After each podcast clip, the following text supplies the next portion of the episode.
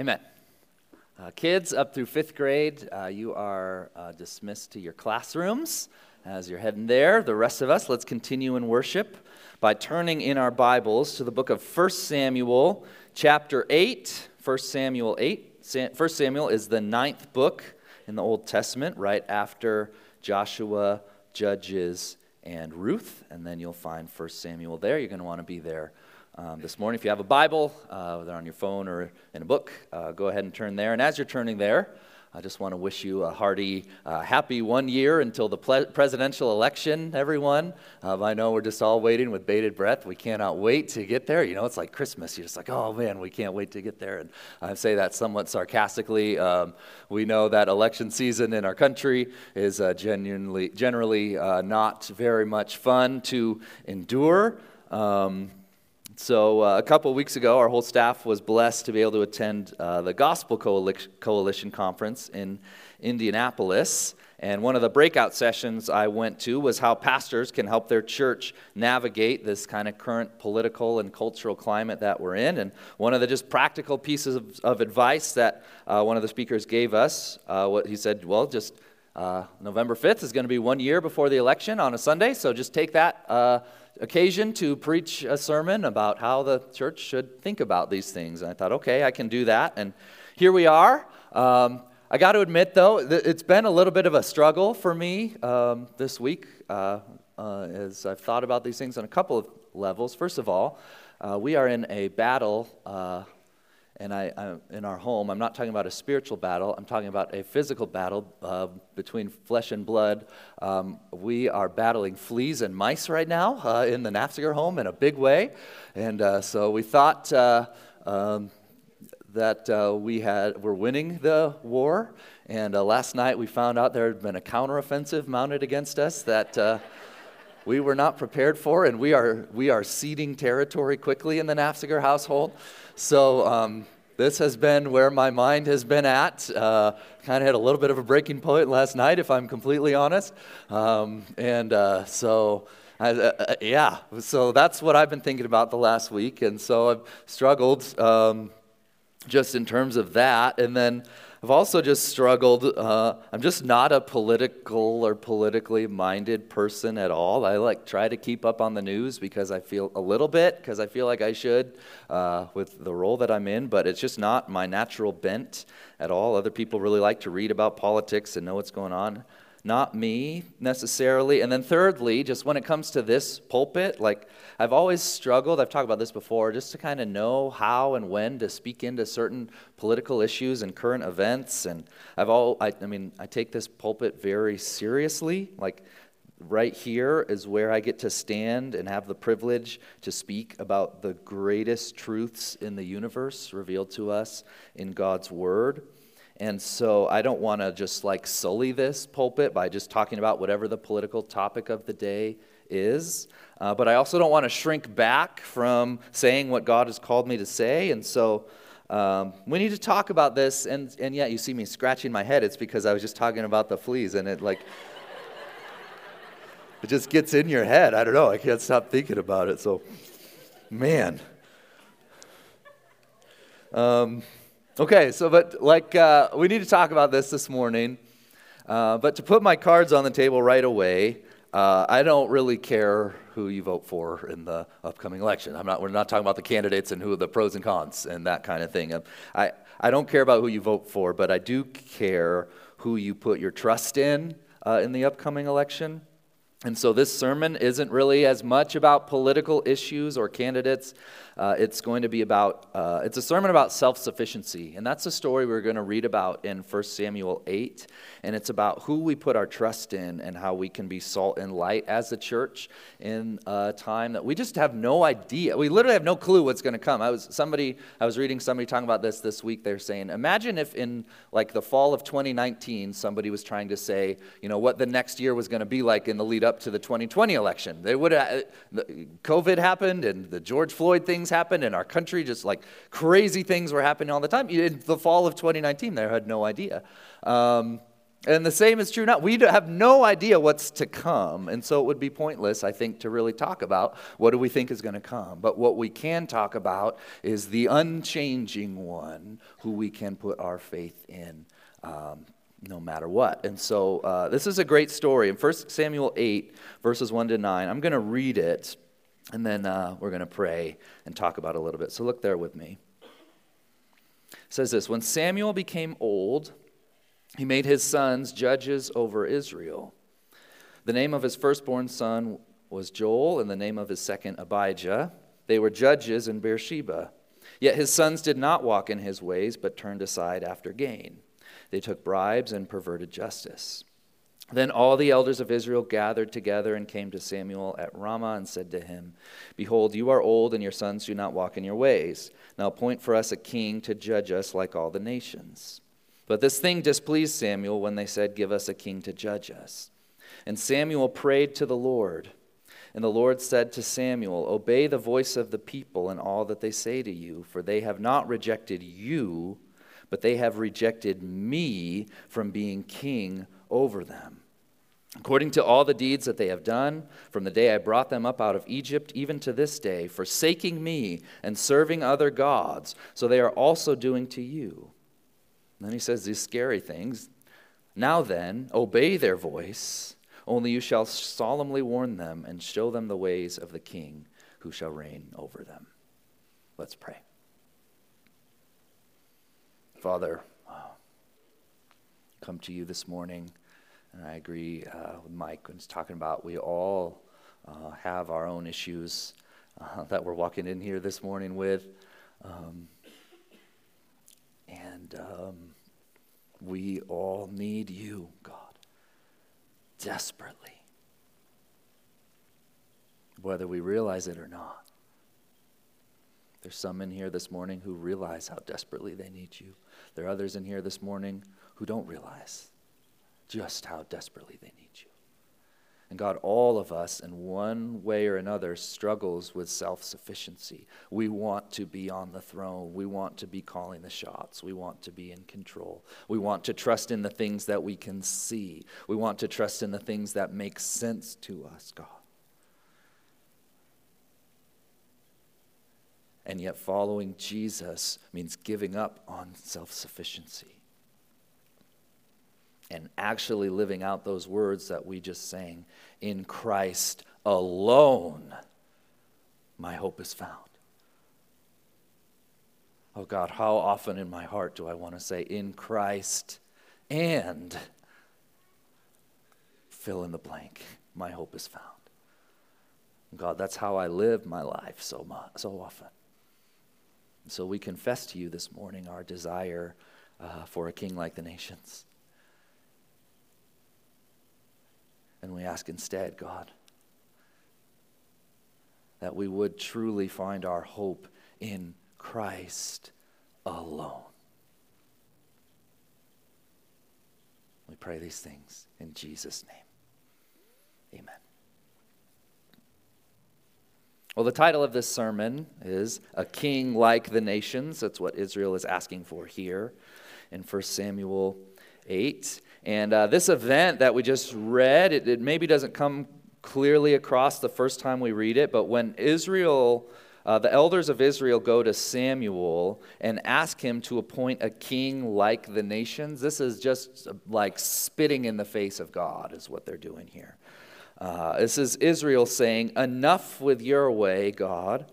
We want to do it our way. But to, to understand that, to see it, we need to get a sense of what has been going on in Israel's history up until this point. See, God has delivered Israel miraculously out of slavery in Egypt. He made a covenant with them on Mount Sinai, and He's taken them into the promised land where they now dwell. And a, a couple years ago, it's been over two years now, I can't believe it, but we went through the book of Judges together. Many of you were here for that. And we saw this downward spiral in the book of Judges of rebel, repent, and repeat. You guys remember that? Rebel, repent, repeat. The people of Israel would rebel against God, and then they would, uh, God would bring judgment on them for that, and then they would come to their senses and repent of their sin, and then when things got good again, they would fall right back into that cycle and, and repeat it. And so, uh, it, but it was kind of, it wasn't like always up and down. It was, it was this up and down cycle that had a downward trend, if you remember. And so that's what's happening right before the book of First Samuel is, is that. And so you remember the very last chapter of Judges. And uh, one of the biggest uh, pastoral mistakes I've made to date is when we did Church on the Farm a couple years ago, which is just our happiest day, Sunday as a church. And I preached on the last two chapters of Judges, which are literally the darkest chapters in all of Scripture. It was just, it was a little bit nauseous. I was like, I'm okay, not doing that again. But um, it, it, was important to see. And what happened at the very end of that book, you remember the last, does anyone remember the, uh, this is a good trivia question, the last words of the book of Judges? And everyone did. Good job. My wife got it right. Good job, Emily. Others you do, but she was in the front row, and so I could hear better. And everyone did what was right in their own eyes. Ah, things were bad. And so the book of First Samuel picks up where that story left off, and we see a glimmer of hope. We see some light at the very beginning. Samuel is born, and he grows up as this great and wise leader for Israel. And at the same time that Samuel is growing up as this great and wise Israel, the Philistines are rising to power as Israel's arch nemesis. Then Israel and the Philistines end up going to battle. And this is where it gets, starts to get important for what we're talking about this morning. Israel decides, rather than praying to God and asking that God would make them victorious in the battle, instead, they decide their best strategy, their best battle plan was to bring out the Ark of the Covenant like it was some sort of like magical object that would just automatically give them victory over their opponents. And so they, they put their trust in this object rather than in God. And so what happens is that uh, Israel is soundly defeated and the ark is stolen. And so now the Philistines have the ark, which is just uh, catastrophic. Uh, and so, what the Philistines do is super offensive. They bring the ark into the temple of their pagan gods and they start worshiping this ark like it's going to give them some sort of magical power.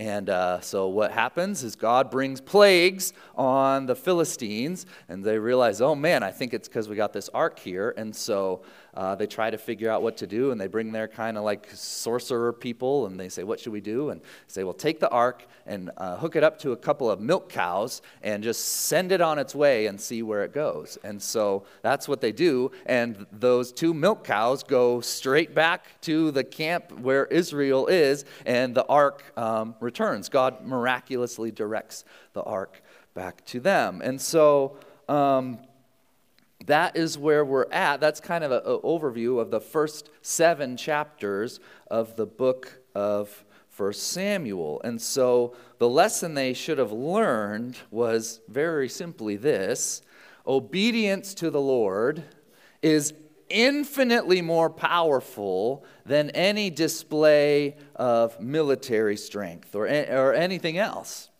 Obedience to the Lord, trust in the Lord is infinitely more powerful than anything else. And so, what they do at, at actually at the end of chapter 7 is uh, the people of Israel have repented, and uh, they had all these foreign gods that they were worshiping uh, rather than uh, the one true God. And so, they get rid of all these foreign gods and they start worshiping God again. And so, 1 Samuel chapter 8 uh, begins at this place uh, where Israel has come back to the Lord. God has miraculously uh, fought their battle for them, and, um, and now they've come back to the Lord. And uh, how long do you think that lasted?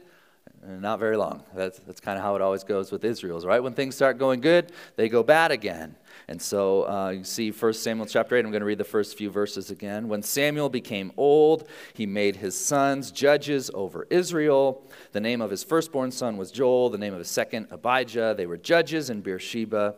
Yet his sons did not walk in his ways, but turned aside after gain. They took bribes and perverted justice And uh, so Samuel's getting old, and he makes a bad decision because his sons are not uh, high character people, and he decides that they're going to be the judges over Israel, and it goes uh, really bad. Uh, this is the biblical term for that. And uh, all the, so then all the Israels, are, all the elders of Israel are um, mortified by what's happening, and so they come together and they come to Samuel and they say, "You're getting old, and your sons." Are getting crazy. Um, and then uh, they're not walking in your ways. And then they ask this Now appoint for us a king to judge us like all the nations. And say it's time for someone else. And, and in one sense, they've accurately assessed the situation. Like, if they continue on with their current leadership, things are going to go bad for Israel. And so they, need, they know something needs to change. And so their solution is that they wanted a king. They wanted a king. Now, wanting a king wasn't technically a bad thing, though God's law even had some provisions for them to have a king. Uh, uh, so, wanting a king wasn't technically a sin. However, the problem was in their hearts. Notice what they didn't say when they came to Samuel asking for a king. They didn't say, Appoint for us a king who will seek after you with all his heart and teach us to follow the ways of Yahweh. Samuel, give us a king who's going to help us uphold the law and follow after God with our whole hearts. Give us a king who's going to make sure that we don't worship any of these false idols anymore and who's going to keep our worship pure. That is not the kind of king that they asked for. That is the kind of king that the law gave provision for. But they looked around at their enemies and they said, We want a king like they have. We want a king like all the nations. So they've gone from worshiping the gods of the nations to now wanting a king like the nations. They look around and they see these nations around them. They see uh, the Philistines, who they're still afraid of, and uh, they, they, all these nations have a tall, strong, powerful leader who is going to intimidate the, their enemies and lead them in battle. And so they look around and they like, they're like, I want something like that. And the Lord, as He does, diagnoses their problem immediately. Look at verse 7. It says this. And the Lord said to Samuel, Obey the voice of the people in all that they say to you, for they have not rejected you, but they have rejected me from being king over them.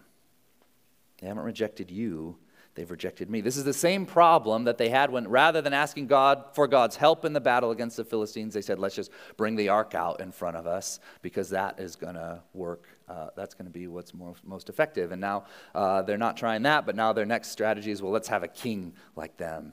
Um, we don't need to ask for God's help. We just need a king like the other nations. So, what they're saying is, deep down, we would rather not trust God. What we want to see is a tall, handsome, strong champion who's going to intimidate the other nations and defend us and protect us. We would rather put our trust in someone like that, someone like the other nations have, than Yahweh. And, church, is this not the struggle of all of our lives? Like the, maybe the number one struggle. We can look at the promises of God to protect us and defend us and take care of us and provide for us and say, yeah, yeah, yeah, those promises are nice, but I want something I can see. I want something that I can see right in front of me. I want to build up my bank account. I want to sh- make sure my life is set up just right. I want to make sure I never have to step one inch outside of my comfort zone. I want to place my trust in the things I can see right in front of me. I don't want to have to trust God. I would rather trust in myself. This is so convicting to me, church.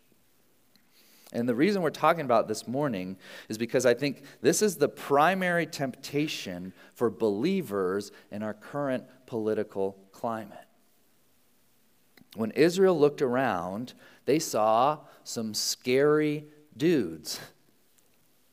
The Philistines were scary. They were bloodthirsty. They wanted to destroy Israel. And in the same way that Israel could look around and see some legitimate enemies, we as the church can look around and see some scary things too. I was just talking to my mom yesterday. We are in Ohio, and there's all these signs about issue one all over the place. And uh, they're voting in a few days on abortion rights. And uh, according to what my mom said, the results of that vote could open the door for abor- abortion all the way to birth. And this is like on the ballot, right? So there's, uh, there's real things. There are scary things. There are important things. There are things of consequence that are going on around us. And it's just one of many issues. And I think in this climate, it's super tempting to say in our hearts to God, Yes, I know you're in control, but we've got this one, God. Like we I know what we need. We need a strong leader who's going to crush all our enemies, and if we don't get that, we're going to lose everything. So I'm going to watch hours and hours of cable news and worry and be angry all the time and talk about with my friends how our country's in huge trouble and how we're, if we don't get the right people in office, like we're all doomed. Like, man, I just see this attitude. And I just, I hate it. I hate that mentality. I'm sorry. I'm not, minim, I'm not minimizing the evil in our culture at all. I'm just saying we need to trust that God is still in control, even in the face of great evil. We talked about this in our Heavens series, right? Philippians 3 18 to 20. I think it's on your screen, yeah. For many, Paul says, of whom I've often told you and now tell you, even with tears, walk as enemies of the cross of Christ. Their end is destruction, their God is their belly, they glory in their shame with mind set on earthly things. And there's just no denial. This is true. There are many people, many people in politics who walk as enemies of the cross of Christ. So, what's the antidote to that? Verse 20, but our citizenship is in heaven, church. And from it we await a Savior, the Lord Jesus Christ. And my biggest fear for us in the next year, and this is like just what I want us to remember whatever happens this next year, my biggest fear is we're going to forget verse 20. Our citizenship is where? In heaven.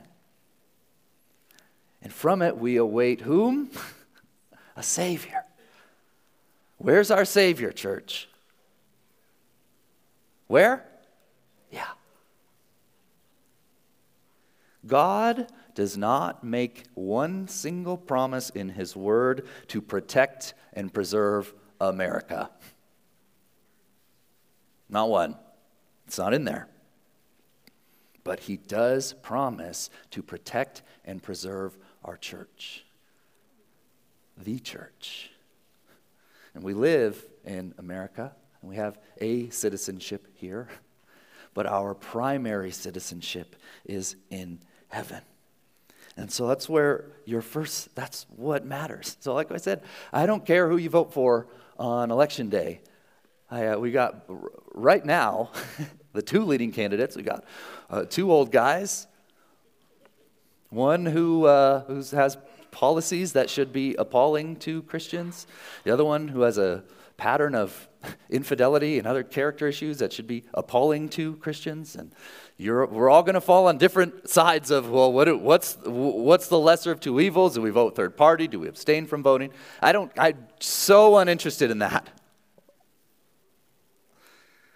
Man, what I care about far, far more than that is what's your attitude. Because what the Garden of Eden reveals to us is that our greatest issues are not political issues, they are heart issues. Our greatest issues are hearts that are prone to go after foreign gods and worship in their temples, which means the solution to our greatest issues, it's not a political solution. It's a heart solution. As a quote, uh, David Sluka told me uh, this quote that he heard. He doesn't remember where he heard it from, uh, but it's so good. I have it on the screen. What if the greatest barrier to the spread of the gospel today is not the self indulgent immorality of our culture, but the self sufficiency in our churches? dang. I mean, come on.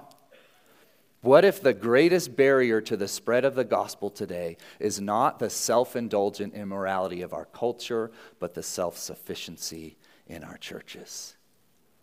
Oh, man. I think one of us, our biggest problems is yeah, we see a self indulgent immorality in our culture.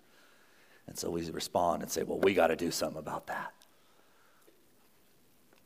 Evil is not ours to avenge, it is the Lord's.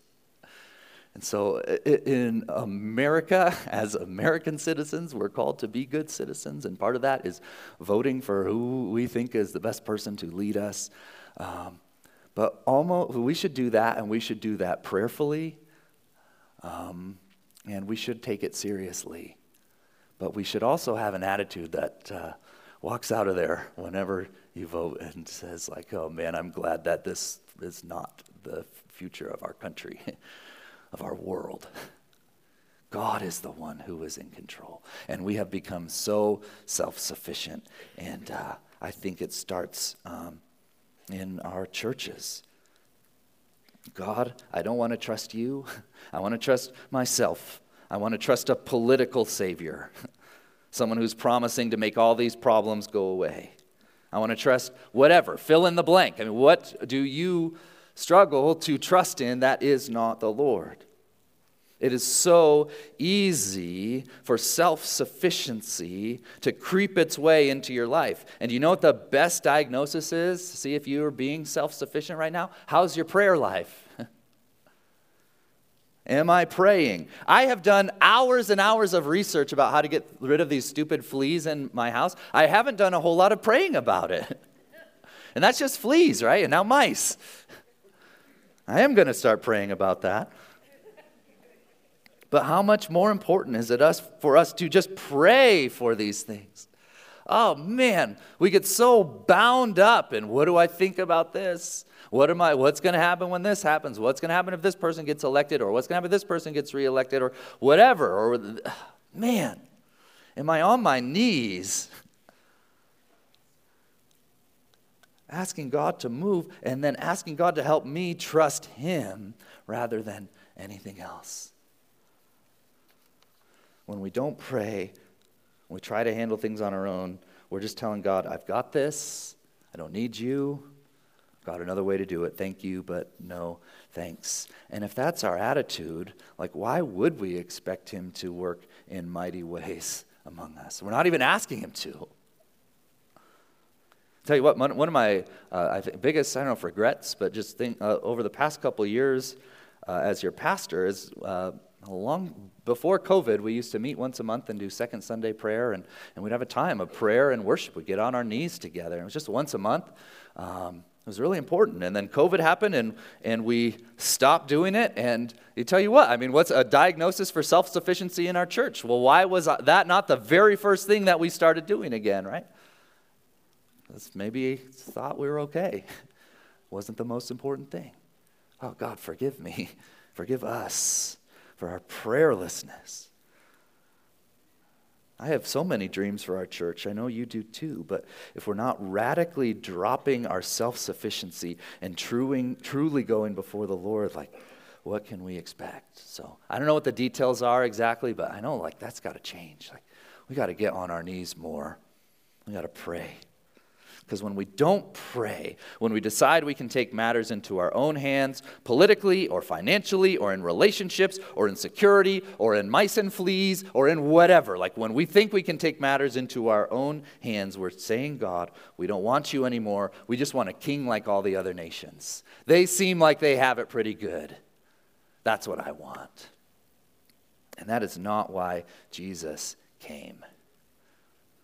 In fact, when Jesus was taken in front of Pilate right before he was crucified. Pilate asked him if he was trying to be the king and build a kingdom. And listen to what Jesus' response was. It's on your screen, John 18 36. Jesus answered, My kingdom is not of this world. If my kingdom were of this world, my servants would have been fighting that I might not be delivered over to the Jews. But my kingdom is not from the world. Oh, man, sometimes we fight like our kingdom is of this world rather than fighting like our kingdom is of another world. We are fighting, but it is in a fundamentally different way than the world fights because we are in a kingdom that is otherworldly, and our king is Jesus. Israel said, We want a king like all the nations. Jesus said, I'm not a king like all the nations. That's the whole point. Church. Do you realize the opportunity you have in front of you this next year? I've been talking, I'm dreading the election cycle that we're about to go into. Do you realize the opportunity we have to share the gospel? When the whole world around you is freaking out about the election and what's going to happen, you can do the same thing and act like your entire future lies in the hands of whoever occupies uh, the White House or you could live like your eternal future lies in the hands of the one who occupies the heavens. Amen. Who placed the stars in the sky, who spoke the universe into existence who changes times and seasons, who removes kings and sets up kings, and who gives wisdom to the wise and knowledge to the understanding. Church, we just have to laugh when people say that this our whole fate of our world depends on this election, because that's what they say every four years. And the Bible says, well, actually, God is the one who sets up kings and deposes kings, and he gives wisdom to the wise and knowledge to the, un- to the understanding.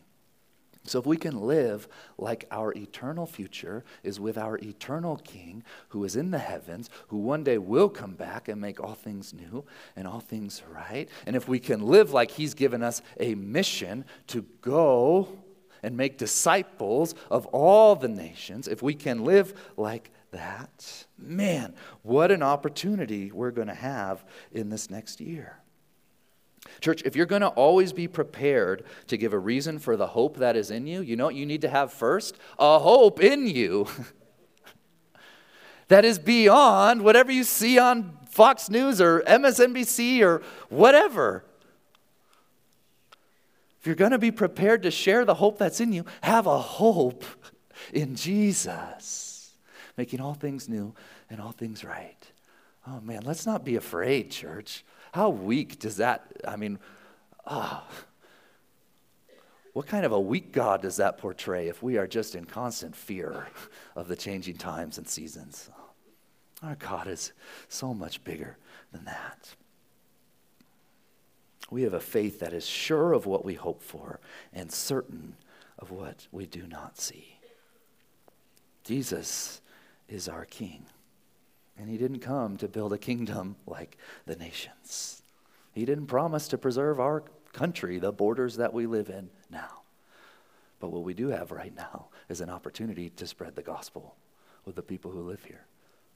And what he did promise is that he would preserve his church for eternity. And what a better promise. Amen.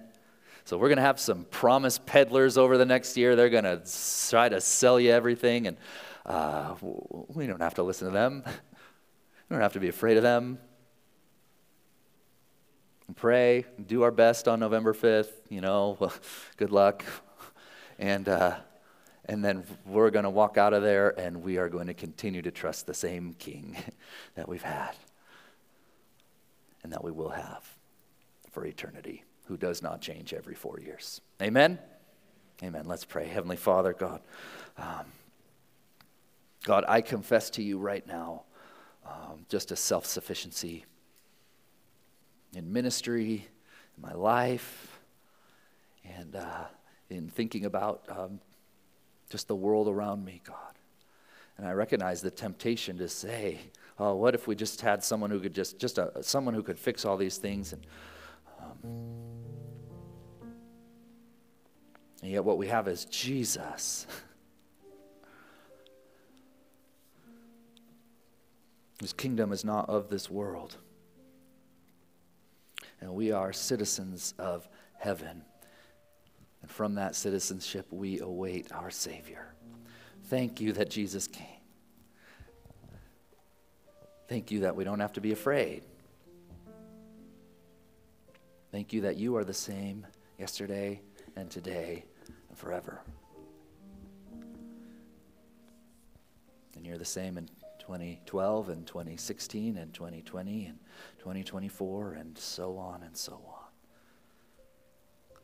So, in our lives, God, may we resist the temptation of self sufficiency. May we resist the temptation of prayerlessness. Make us more dependent on you, God. Right now, God.